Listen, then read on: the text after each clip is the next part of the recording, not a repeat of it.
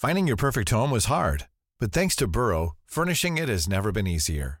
Burrow's easy to assemble modular sofas and sectionals are made from premium, durable materials, including stain and scratch resistant fabrics. So they're not just comfortable and stylish, they're built to last. Plus, every single Burrow order ships free right to your door. Right now, get 15% off your first order at burrow.com slash ACAST. That's 15% off at burrow.com slash ACAST. Introducing Wondersuite from Bluehost.com. Website creation is hard, but now with Bluehost, you can answer a few simple questions about your business and get a unique WordPress website or store right away. From there, you can customize your design, colors, and content. And Bluehost automatically helps you get found in search engines like Google and Bing. From step-by-step guidance to suggested plugins, Bluehost makes WordPress wonderful for everyone. Go to bluehost.com/wondersuite. The Guardian. Boris Johnson treads cautiously as we wait to hear how and when lockdown will be lifted. I'm Heather Stewart, political editor of The Guardian, and this is Politics Weekly.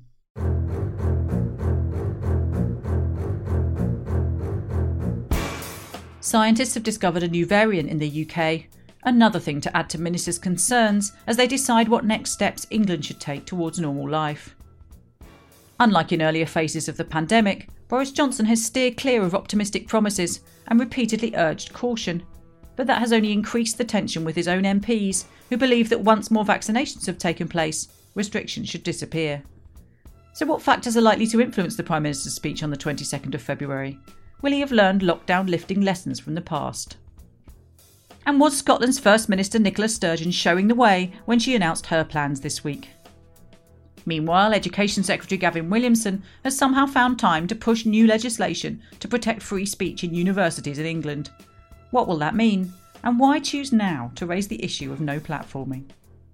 And should the Conservative Party also be focusing on a potential problem with race? That's a question that Wilfred Emmanuel Jones, who ran as a Tory candidate in the 2010 general election, raised last week. Later on, The Guardian's Aamna Mohdin speaks to him about his thoughts on the link between black British voters and the Conservatives. That's all in this week's Politics Weekly.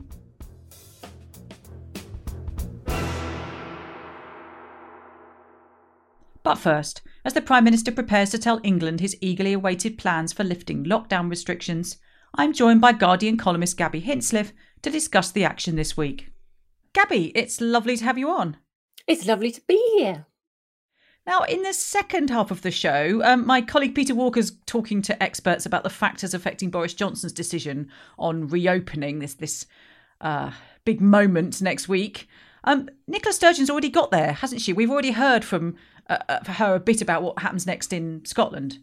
Yes, because Scottish schools or parts of Scottish schools are opening from next Monday. So preschoolers and, and the first three years of primary are going back next Monday. So she's obviously jumped in early with the announcement to coincide with Welsh schools going back around the same time. Obviously, Scotland and Wales did lock down slightly earlier than we did this time around. So it's not a huge surprise to see them coming out on a on a different schedule. But obviously that now gives us a comparator for England to look at the different approaches to lifting lockdown, who's being more cautious and who's racing ahead.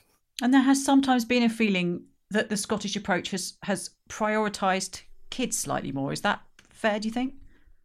I think definitely in the early stages of lockdown, you know, things like the rules around children were allowed to socialise together over summer at times when adults weren't in Scotland, for example, it was seen as a more child friendly approach. I think England's probably learned from that. And this lockdown has been definitely more kid friendly. You know, you've been able to people have been parents have been able to meet one to one with children and you know nct groups have stayed open all that sort of thing. So this one has been a bit more child friendly and i think also this time around we're really seeing schools and school reopening treated as a priority. First thing to open last thing to close. Gabby it sounds as though in scotland they are still thinking about what we call tiers, different levels of restrictions in different regions. Boris Johnson wants to get away from that, doesn't he? Is, is that going to be possible, do you think?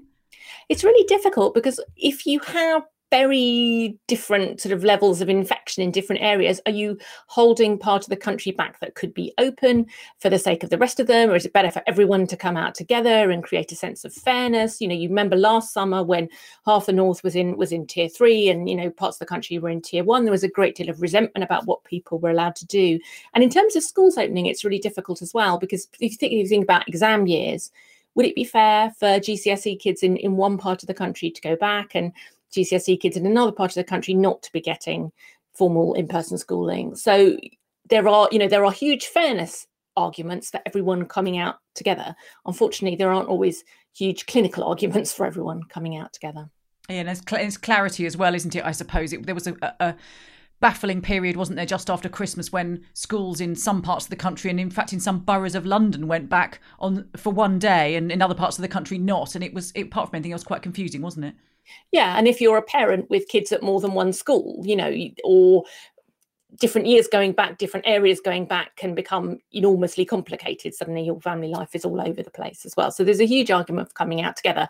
But I think I mean, all of this is provisional at the moment. The government is saying it'll look at the latest data at the weekend before it makes any announcements on Monday, and that it wants to be taking um, the very latest possible um, evidence into account. So all of this is is prone to change at the last minute, but it looks as if they really want to come out together. Mm. Another thing we've heard a lot of chatter about this week, Gabby, is vaccination passports, isn't it, or vaccine passports? And it, it's it's one of those phrases that mean different things to different people. Um, but do you think some form of certificate or whatever it is to show that you've been vaccinated is inevitably going to have to be some part of our, our route out of this?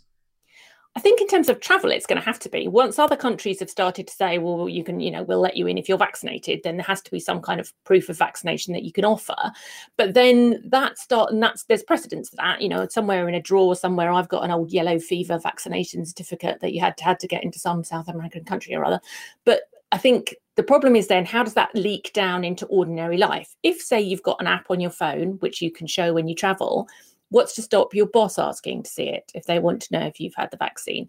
What's to stop, you know, pubs and clubs wanting to see it? What's how do you stop that information leaking into places it wasn't ever meant for? And what about people who can't be vaccinated? At the moment, we're not vaccinating children. Pregnant women aren't being vaccinated. People who have other medical complications can't always be vaccinated.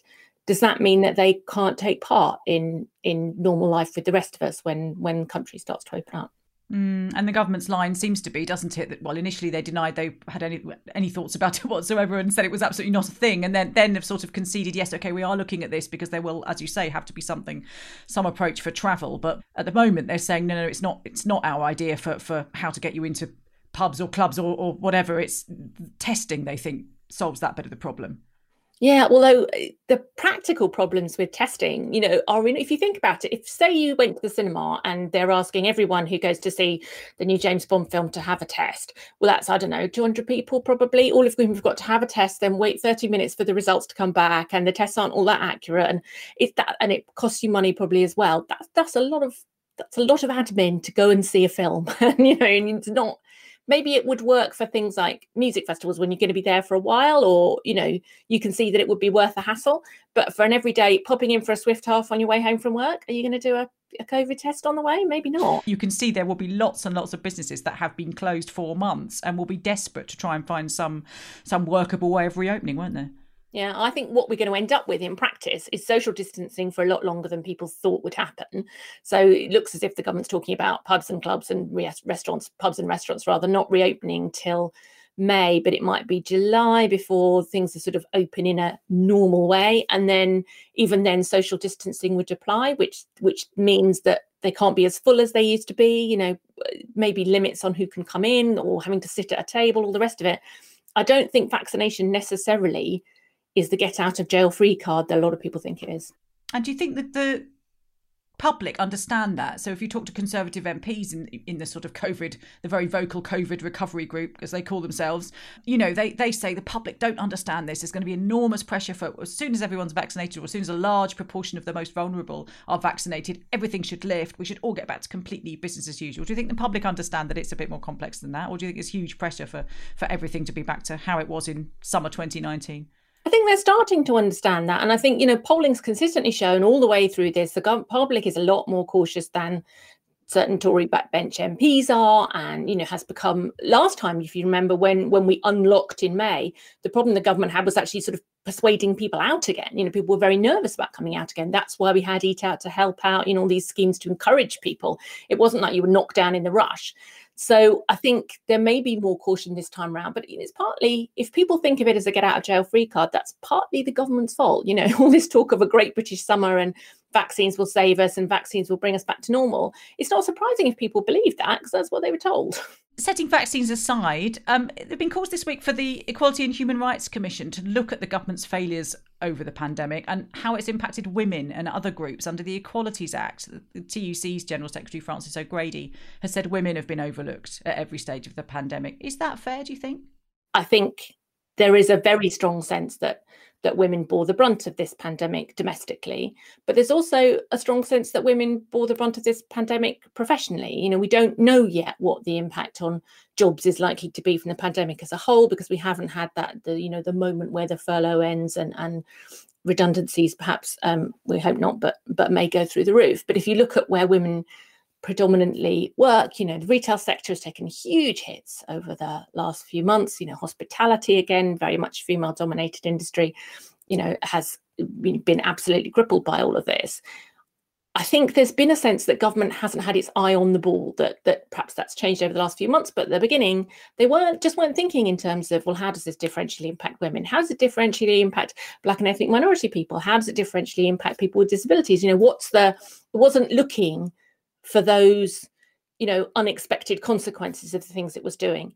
And there's a sense as well that it, it needs to do that in the recovery not just during the pandemic. You know the way we build back out of this the way you try to create jobs out of this you can either create jobs in male dominated sectors or you can create jobs in female dominated sectors. And the choices you make have implications for years to come yeah, and as you say, there, there does seem to be a, have been a bit of learning, doesn't there, between earlier lockdowns and this one in terms of, as you said earlier, children and how they're treated. So you know, childcare was kept open, wasn't it, in a way that it wasn't previously. You wonder whether some of those lessons perhaps will feed into to the next phase, the the building back better, as the as the prime minister calls it.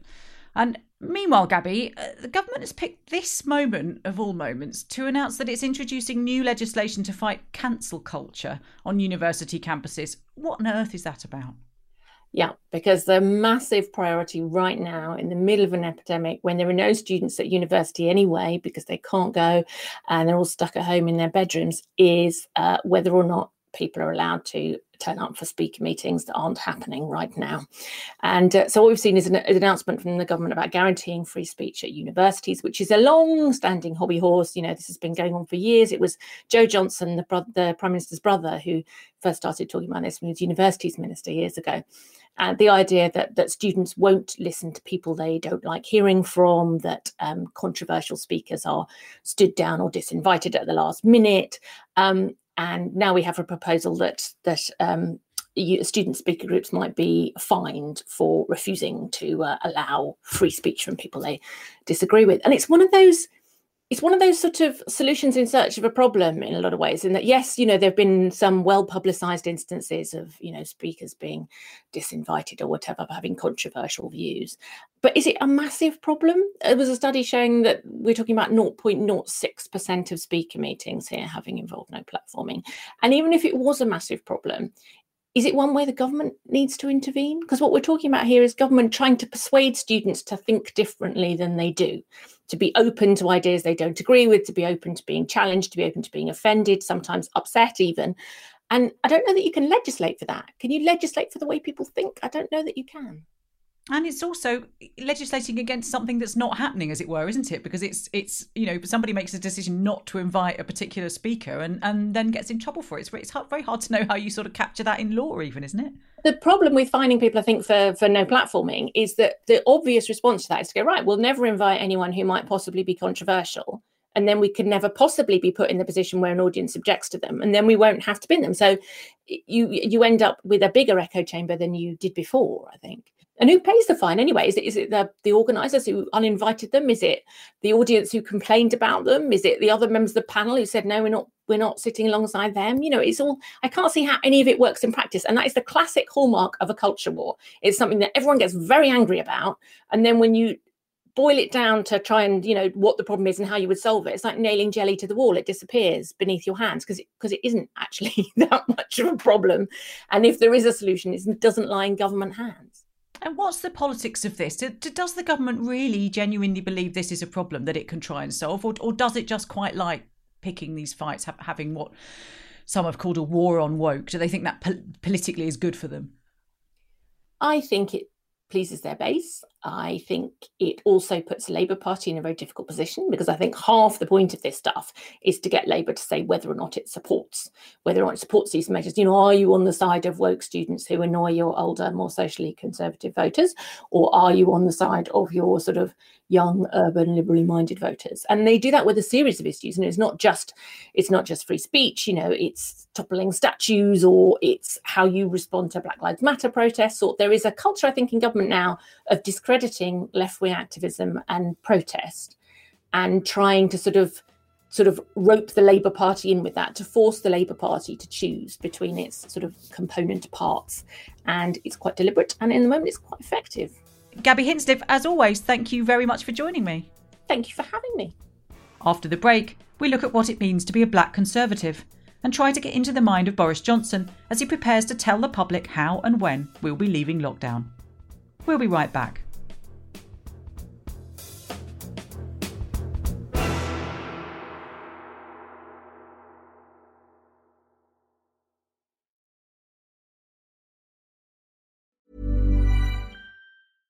Hey, I'm Ryan Reynolds. At Mint Mobile, we like to do the opposite of what Big Wireless does. They charge you a lot, we charge you a little.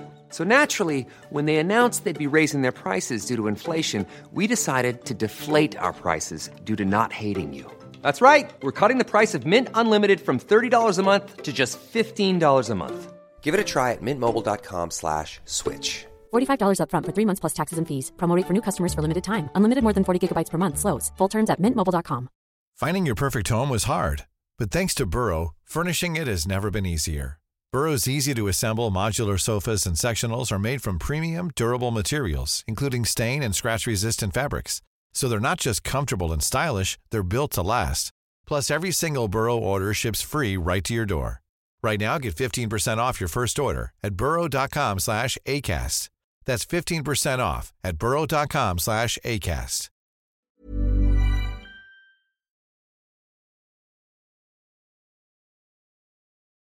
Welcome back to Politics Weekly. I'm Heather Stewart.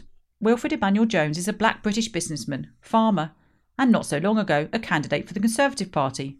Emmanuel Jones failed to win the Chippenham seat for the Tories in the 2010 general election. Leaving politics behind, he's now a strong advocate for rural affairs and justice for small producers in the agricultural industry. He received an MBE in the 2020 New Year's Honours List for services to British farming. But he thinks his party has a problem with race. Last week, he wrote an opinion piece for The Guardian after we learned that Boris Johnson's minority advisor, Samuel Kasumu, had quit his post. In Kasumu's leaked resignation letter, he noted that, though we now have a coalition of voters to provide us with a much coveted majority, I fear for what may become of the party in the future by choosing to pursue a politics steeped in division. Kasumu has since decided to stay on, but the problem, according to Emmanuel Jones, remains. My colleague, the community affairs correspondent for The Guardian, Aamna Mohdin, spoke to Wilfred earlier this week. She started off by asking him what it was like to campaign as a black conservative in 2010. God, that's a long time ago, 2020. And it, it's as though it was a, a lifetime ago. But I found it, um, it was an exciting time, in fact. I really enjoyed it. And there was a real feeling within the Conservative Party that there's a real um, effort to try and get uh, more people from um, ethnic uh, minority backgrounds into the party, and that um, political observers may um, remember that that was a time when um, Cameron had the A list, and I was a, a member of, of, the A list. And I thought that was a, a, a fantastic time um, to be in the party. Nearly a decade later, you wrote a piece for The Guardian where you asked the question Does the Conservative Party still have a problem with race? Do you have an answer to that question? The, the correct answer is I do not know because um, since I lost the election uh, for Chippenham in 2010, I was then um, seriously ill And so for the last seven, eight years, I've been um, trying to fight that. Thank God I, I'm I'm still alive. But in a sense, I have not been involved in conservative politics. I mean, I've kept a, an, an eye out for what's sort of going on. And um, my sense is that we seem to have gone backwards. And the reason why I have that sense is that you just don't see any black candidates around. And the ones that you do um, see around tend to be the very um, senior people who tend to be dealing with big portfolios. One of the great sadness that I have about um, the Conservative Party is that we've never really had a black champion from the political circles. No MP um, that I know of um, in the past or at present, you would say, yes, that person is there fighting on behalf of Black Britain. It's as though there's an embarrassment um, to do that. It's as though, in order to get on, that will hold them back. And so it may be that those people who have, have managed to get elected feel that actually they might be in a position where they're compromising their constituents because most of the, the black MPs will have um, constituents who are mainly white. And they may feel that their white constituents might have a problem that um, they are standing to fight up for the issues of Black Britain and the issues of their constituency would be compromised as a consequence. So I can imagine that is the battle that's going on. So it's going to take someone of real courage to say, right, yes, um, I've been elected for a predominantly white constituency, but actually, what I want to do is that I want to use that privilege to also address some of the issues that are facing Black Britain you wrote in your piece, um, you kind of you wrote this piece in response to the resignation now rescinded of Samuel Kasumu, the PM's minority advisor, a few weeks ago. I wondered what did his initial res- resignation tell you about what's happening in the Conservative Party? One of the things that I've noticed in in the commercial world is that since um, the Black Lives Matter movement um, really came out and made a big demand for change in my industry, I'm seeing big change. I don't feel that that has been grasped by government, by the Conservative Party. It's still very much um, very, very low down on the agenda. And so when Samuel resigned, I thought that that was an indication that there is still um, an internal struggle going on about actually how do you voice the concerns of Black Britain. I was just going to ask um, you brought up the Black Lives Matter movement. Do you think the party should be supportive of the movement? Anybody with any sense um, should be supportive of the Black Lives Matter movements. Anybody. For me, the Black Lives Matter movement is just another Me Too thing.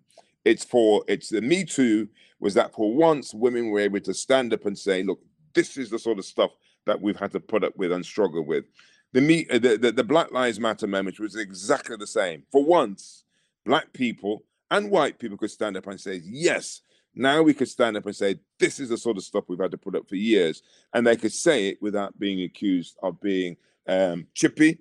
It is important to support it. And then how do you support it has then become the big debate. Supporting it doesn't mean you got to go down and take the knee. You don't have to take the knee, but you know, for a lot of important movements, whether that's gay rights, you know, people will subtly wear a little badge. You know, for example, if, if ministers wore a little badge or something to signify the fact that they saw it as important, that would have been enough as far as I'm concerned. You're not going to bring about change unless you have black people within the party forcing that change. And so Samuel probably doing the pushing and that he feels that there is no support and that the only thing that he has is to is to um is to resign. You know there's enough black people in the conservative party who should be put under pressure to say oh wait the time has now come for you to do your bit. Do you currently feel like you have to choose between being black or conservative or those two identities that sit comfortably with you? Being black and conservative sits very very comfortable with me because everything about me is that i'm not hiding my blackness just by having a brand called the Black Farmer, it says what it is on the tin. I'm one of the Windrush generation, so it's out there. And what tends to happen, I find, is it is then quite confusing for the liberals, actually. So I know you're a liberal newspaper, but what people like to do is like people like to stereotype you. If you're black, you must have this view, you must have this way of thinking. You seem to be a bit odd or eccentric, or you're just dismissed because if, if you're black and you're Tory, there's got to be something odd about you. Now, what tends to happen is from the left. It's all about how we're victimized and how, you know, how we've been treated badly, which is true. But as far as I'm concerned, I'm the only one out there say, I ain't no goddamn victim. My blackness is a thing that actually could go out there and achieve great things. So I think that I am an illustration that being black and conservative can go hand in hand. Are you starting to see signs of things changing in the party? And who do you think is getting it right? At the moment, the problem we have with politics is that even discussing this subject, people are going to think, my God, what a bloody indulgence. You know, when you've got something like a global pandemic, people dying in their thousands, everybody's totally focused on that. Okay. And therefore, just trying to bring up this subject, people are just going to slap you down because they just think, you know, are you mad? Can't you see that we've got higher priorities? Now, that is true. But this pandemic will be over. And what I think we need to do as a party is to say, well, what we managed to do in the last election is that we managed to um, get the support of working class Britain. And therefore, we got a number of seats as, as a result. What we now need to do is do the work to get the support of Black Britain. What is it that we need to do so Black people do not feel that the only party that for them is is the is the Labour Party? And the problem is, it's not just about being black. It's about actually. I think most of the black people there, you know, they're Oxbridge. They they, they have a totally different experience. Somebody like me going into that sort of environment, well, I just wouldn't be able to play on the same um, level that they do. But I believe I'll be able to connect with Black Britain because I have this shared experience. And that is what we need to do is have people who have this shared experience in those positions of power. If you if you manage to become a, um, an MP, you know you are privileged because when I stood as an MP in Chippenham, I could only do that because I was privileged you know, I wasn't out there having to, you know, work nine to five and do that. I was privileged. I was able to have a, a, business or something else going in the background. And so that's what I think sometimes people need to remember is that, you know, you're privileged to make it through in politics in the Conservative Party. And we should be using that privilege to try and help people up rather than just trying to appease our white counterparts. Aamna Mohdin speaking to Wilfred Emmanuel Jones there. Now, the 22nd of February is fast approaching, and we're waiting to see what the Prime Minister will announce about the latest roadmap out of lockdown in England. Last month, Matt Hancock said there were four criteria that must be addressed before lockdown could be eased reducing hospitalisations, cutting deaths, controlling the spread of new variants, and the success of the vaccine programme. This week, my colleague Peter Walker spoke to Guardian health editor Sarah Boseley and the political commentator Rob Hutton on how Johnson will make his decision. So, Rob and Sarah, thank you very much for joining me. Oh, thanks for inviting me. Yeah, thanks for having me on. All we basically know is that the data is being reviewed this week, and then the Prime Minister Boris Johnson is going to set out more details of how lockdown could potentially take place from February 22nd. Sarah, one thing that number 10 keeps on talking about is that they're still waiting on data to see how effectively the vaccines prevent people who have been vaccinated from potentially passing the virus on to other people. What do we know about this? So, what we know is that if you have one jab, you're going to be probably 70 to 80% protected, something like that. It's only with the second jab that you're really going to get up to, you know, near 90, 95%. You've got at least 5% of people who can't be certain of, of protection. That's the first thing, even after two jabs. So there's that sort of data to worry about. And also, we do know that not everybody is accepting the vaccination. So although it looks glorious, you've, you've really got to wait to see who's really protected. And we don't have the data because nobody has yet done a mass vaccination program and got the results from it. You know, so Israel's along the way; they're ahead of us. Um, and some of their data looks quite good. But we don't have real figures now for what we're doing. So, Rob, amidst all that, you have Boris Johnson who's going to be coming under pressure from all sides. I mean, what are the political forces massed against him currently? I mean, how how powerful are these slightly restive Tory backbenchers? Well, in in what I'm tempted to call an unusual scenario, except that it, it's the entirely typical scenario for the last five years. The main problem facing the Conservative Prime Minister isn't across the aisle from him; it's it's behind him, and it's Tory MPs. I mean, in an odd sort of way, for especially for those of us who spent the Brexit years covering tight votes, the one thing he doesn't have to worry about is losing a vote on lockdown in Parliament because Labour will vote with him or will abstain. So he's always going to be able to get, he's always going to have the numbers to get things through. But there are this group of sort of 60 odd Tory MPs who call themselves the COVID Recovery Group, which is a, a deliberate nod to the European Research Group, which many of them were in, which uh, made life such a misery for uh, Theresa May. They are now saying that they want schools, all schools, completely open on March the eighth, and uh, all hospitality unlocked by Easter. Are their two demands. They have been. I mean, they they say these are not arbitrary dates; these are data-led dates. In a sense, that's true, but they have been. You know, this is the sort of the third or fourth round of calling for um, lockdown to be lifted, uh, and this is the first time that the dates haven't been arbitrary. So it is it is slightly one of these situations where at some point the COVID recovery group and uh, Steve Baker will be right to call for lockdown, but but one should one should not ignore the fact that all of the previous times they have been wrong. So.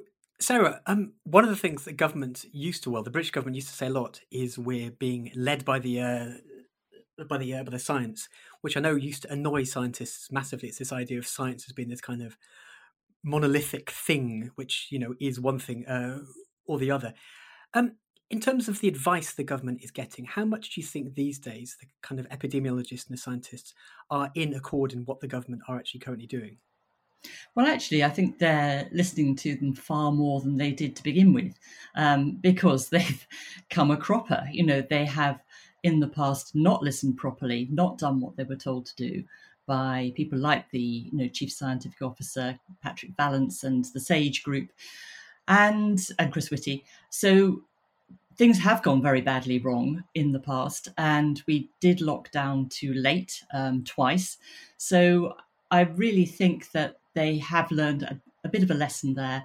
And they do not want to get their fingers burned again. So, that is going to be one of the big reasons why they're not going to rush to lift all the restrictions straight away. And I think what you'll find the scientists are saying is go with caution. And it's not helped by the fact that we now know that the vaccines are protecting people against hospitalization and death and serious illness. But we are increasingly uncertain that they really do protect against transmission. That's really up in the air in a way that I didn't think it was going to be. I thought once we got enough people vaccinated, then surely there just wouldn't be much virus around and you wouldn't get much transmission.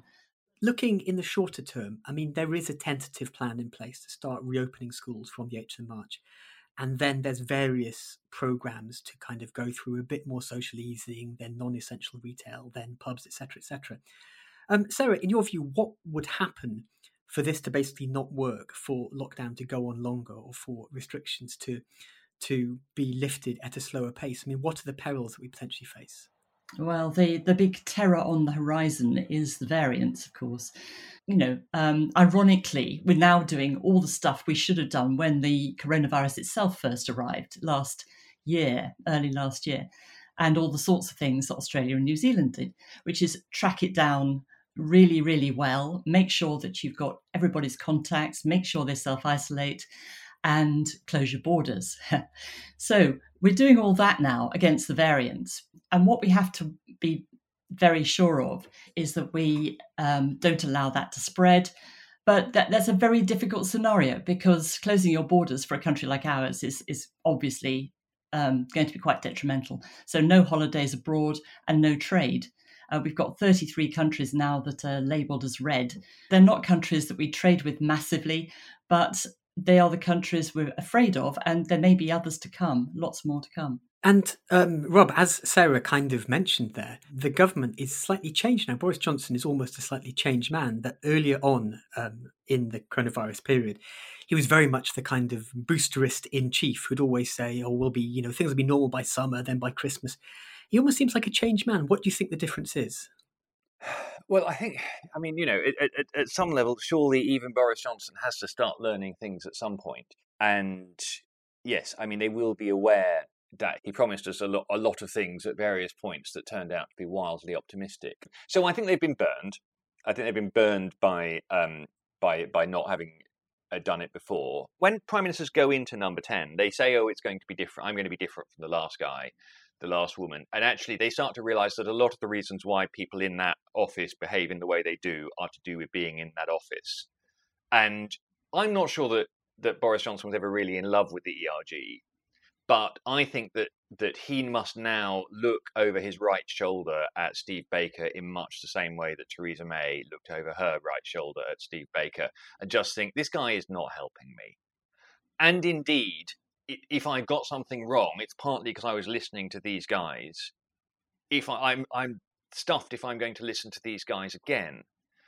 And the scientists, as it were, have, have had a big win, which is the vaccine. And I know I, I, I hate this monolithic idea of that there are the scientists and they all agree on something because they don't, and it's difficult. And there's you know the vaccine scientists are not the same as the testing scientists, are not the same as the the epidemiologists, but as it were, the, you know, the sort of there is we're having a win for science in this country and a a lose for really wishful thinking. And in a, in a weird way, we're kind of now reaching the crunch point because one of the you know, one of the few things that number 10 has definitely agreed is going to take place is going to be quite a big moment of schools starting to fully reopen from 8th of March. And from both a kind of political and a scientific point of view, it's going to be quite a big moment. Sarah, from the point of view of transmission of the uh, uh, virus, there are some scientists who've basically said they think keeping the um, R rate for coronavirus, the reinfection rate, below one when schools are open is going to be tricky. I mean, are there going to be particular challenges, um, assuming most schools do start to go back? There is a challenge, but there is a real difficult balance to to observe here, which is between you know the the real damage that's being done to children by being out of school, and and the uh, the risk that they will um, spread the virus. So. The, the real important thing here is that we are going to preserve people from getting seriously ill. I don't think now that we can assume that we're going to stop people getting infected. Mm. That is mm. not what we are certain the vaccines do. They may give us some protection, but we have to think now in terms of a disease that we may pick up, but just not get very ill with just like flu. So kids spray flu as well, but they don't get seriously as I, as. I, and you know, this is a coronavirus. It's um, it, it's common cold is a coronavirus too, and it's sometimes worth bearing that in mind that it's really quite easy to catch. Um, but hopefully, you do not get very sick. So that's what the vaccines are trying to do for us. They're trying to protect us from getting very sick. So it shouldn't matter if children go back to school as long as their grandmas and grandpas have all been vaccinated. All those people in the the at-risk groups that means that they could end up in hospital and die. One of the things Sarah you mentioned earlier was obviously this issue about the variants coming into the uh, into the UK. And Rob, for all that you're saying that the government is now kind of getting things, you know, largely right, um, the quarantine policy has been in a certain amount of chaos. It's been talked about for a long time uh, we now finally have a reasonably restrictive one to try and keep these new variants out, which comes into force or uh, came into force this week. Um, but it took quite a while to get there, and there were a few hiccups uh, along the way. For uh, example, just from my point of view, on Friday afternoon, I was talking to the one of the union leaders for Border Force staff, and she said that about 48 hours before the policy was come, due to come into place, Border Force staff had been given no guidance as to how it was going to work. Um, this is almost kind of old style coronavirus policy, isn't it, over uh, over the quarantine? First of all, Britain has got lucky in the sense that every vaccine development program is rolling a dice. The world has got lucky, and you can see from the, the sort of the extent of the over ordering that the UK did that it didn't expect all of these to pay off. Also, vaccinating people is actually something that the NHS does every year. So we know how to do it, and we're doing it on an unprecedented scale. But fundamentally, you're not asking doctors to do anything that they don't know how to do. Locking down at the border, if you're asking the government to become a mass hotel room booker, um, and indeed, you know, to sort of to, to, to lock large numbers of people up for two weeks at a time, which again is is very far from uh, its core competence. And these are the things I think that you that you see going wrong because there is no muscle memory. And I'm going to end by asking you both a slightly impossible question, which is I mean, it looks very likely like there's going to be some kind of coronavirus containment or mitigation measures into the long term. You know, there's talk of potentially a third booster jab in autumn to deal with any uh, any variants and potentially, you know, other measures into the longer term. But if you had to predict, do you think this will be, in terms of this particular virus, the last full scale English wide lockdown? Um, Sarah, you can maybe uh, answer this very tricky question first. I, I hope that this is the last lockdown, and I think the measures there will be measures, but there will they will be less than this, and we may get back to some socialising, and hopefully without a vaccine passport because that's a very divisive thing to do. But I'm a bit afraid of what it means uh, in terms of being shut in this island. I think, you know, with the barriers up against other countries and not only our inability to go on holiday, but also the inability to to trade with other countries and for people to come here. If you look at the the level of public support, there has been public support for each of these lockdowns. There is public support for for going harder. This has caused Tory MPs to see what they see as flaws, other people might see as maturity. I mean, uh, like Sarah, I desperately hope that it that, that it is the last one. I I wonder whether I will be shaking hands with people that I've met for the first time. You know, even after all this is over, I do sort of wonder how our lives are going to be different. Excellent. Well, on that very thoughtful note, Rob Hutton, Sarah Boseley, thank you very much. Thank you. Pleasure. And that's all from us this week. Over the next two weeks, we're going to be focusing on the spring budget, which the Chancellor Rishi Sunak will present to the Commons on the 3rd of March. Next week, we'll be looking at how Sunak should address those in the UK who've often been ignored in previous budgets. We'll also explore Sunak himself. Will he be able to maintain his popularity with voters once it becomes clear how we're going to pay for the pandemic? So tune in next week. And in Politics Weekly Extra on Friday, Kenya Evelyn steps in behind the mic. As Joe Biden touches down in Milwaukee this week, Kenya speaks to Wisconsin State Representative David Bowen about the administration's early obligations to the black voters who swung the election in Democrats' favour, as well as how to tackle racial equality in the pandemic. So make sure to look for that in the same feed where you found us. But for now, I want to thank our guests Gabby Hinsliff, Aamna Mohdin, Wilfred Emmanuel Jones, Peter Walker, Sarah Boseley, and Rob Hutton. The producers are Amy Leibovitz and Danielle Stevens. I'm Heather Stewart. Please look after yourselves, and thanks as always for listening.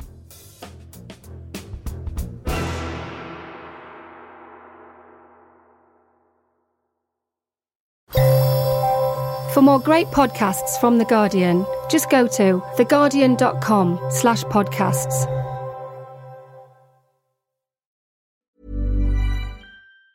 Tired of ads barging into your favorite news podcasts? Good news. Ad-free listening is available on Amazon Music for all the music plus top podcasts included with your Prime membership. Stay up to date on everything newsworthy by downloading the Amazon Music app for free or go to amazon.com slash news ad free. That's amazon.com slash news ad free to catch up on the latest episodes without the ads. A third of students are less than happy about their university choice, new research by EY has revealed. The findings suggest that a digital rethink is essential to meet the expectations of students and staff. Universities can address this by putting the needs of the people they serve at the heart of their digital strategies. Learn more about the future of human centered higher education at theguardian.com forward slash transforming higher education. This message was paid for by EY.